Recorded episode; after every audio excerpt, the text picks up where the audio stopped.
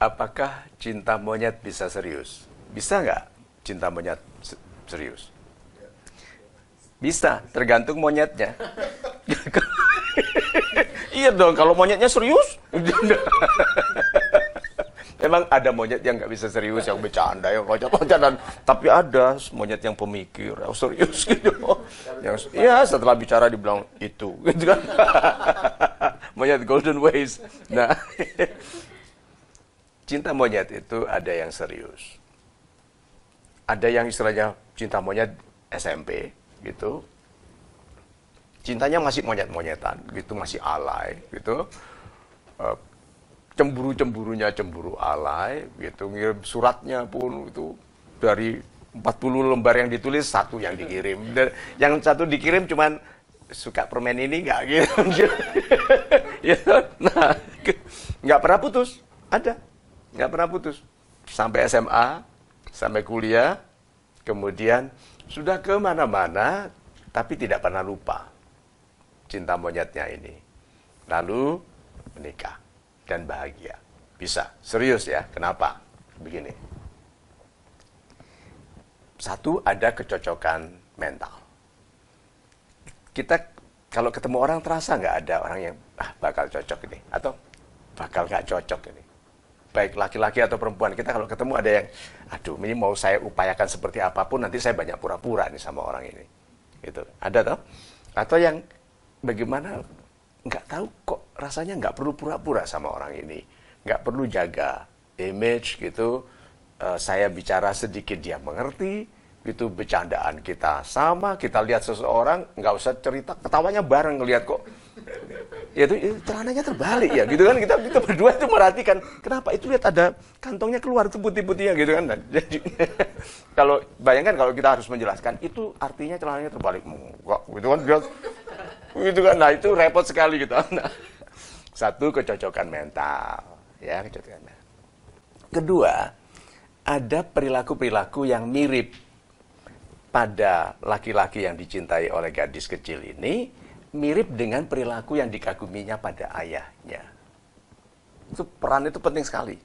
Makanya ayah yang elegan, yang anggun, yang menyayangi istrinya, yang lembut ke istrinya itu diperhatikan anaknya. Yang perempuan lalu melihat laki-laki ini kok begitu mungkin dia datang dari keluarga yang mirip gitu yang uh, tidak membentak istrinya kalau nggak setuju atau begitu nah dilihat ini mirip nah yang laki-laki juga begitu melihat anak ini mendahulukan laki-lakinya gitu Mengur misalnya saja sudah waktu makan di SMA gitu dia upat utamakan ambil dulu makanan dari tumpeng bilang ini aku kasih ke kamu dulu gitu padahal belum betul-betul menyatakan cinta atau apa pun tapi laki-laki ini melihat Anak perempuan ini memperhatikan aku seperti ibuku memperhatikan ayahku. Ya tuh, rasa. Kemudian, cara berpakaiannya. Kok sopan? Kok tidak uh, seronok? Seperti yang dilarangkan oleh ibunya. Ibunya bilang gini, jangan kamu main-main atau dekat sama perempuan yang. Itu kan laki-laki kan dinasihatkan begitu atau anak perempuannya di, di, dinasihati oleh ibunya jangan kamu main-main atau tertarik ke laki-laki yang dan cocok dah kemudian satu lagi apa seniman itu dengan teknisi orang yang pan, yang suka teknik cocok nggak? Eh nggak cocok. Beda seni dan teknik. Tapi kalau bersatu bisa indah sekali. Kalau dua-duanya seniman menikah, itu rumahnya bisa dindingnya tikar, ininya dibungkus tikar, gitu kan semua kan udah laptopnya tikar, gitu kan. Karena seniman dua-duanya, anaknya itu dibungkus tikar waktu banyak kan. seniman, gitu. Jadi belum jadi orang bilang ini seniman dengan teknisi nggak cocok belum tentu. Karena justru kebersamaan mereka itu indah sekali. Eh, misalnya saja yang laki-lakinya suka buat mainan, mobil-mobilan. Terus yang perempuan bilang, aduh seandainya warnanya gitu kasih kok cocok masukannya. Lihat ya, itu adalah fenomena-fenomena yang sulit dijelaskan, tetapi bagi dua orang yang sedang jatuh cinta hanya merasa seperti comfort, kenyamanan. Contohnya saja, saya dengan teman-teman, tidak mungkin saya izinkan teman-teman duduk di sini bersama saya rekaman kalau tidak ada a level of comfort. satu tingkat kenyamanan. Tuh. Ada loh orang yang kita nyaman sekali. Itu teman saya uh, Mr. Pemalu, pendiam tapi yang ingin wanita yang mendebarkan, cocok sekali dengan Mr. Ana kata gitu.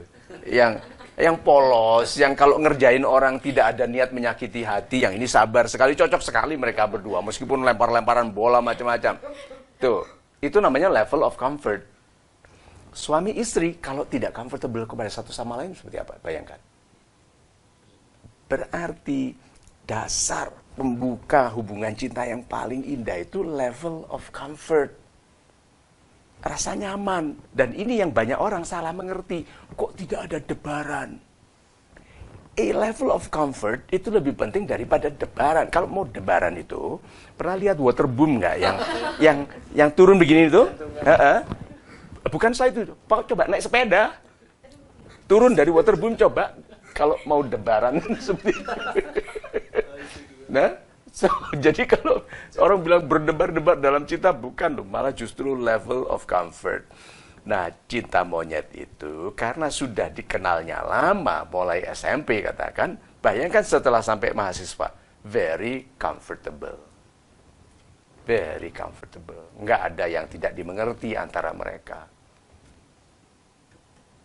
Jadi cinta monyet bisa cocok, bisa kuat, bisa serius, dan bisa berakhir dalam pernikahan yang panjang, yang sehat, yang rukun gitu.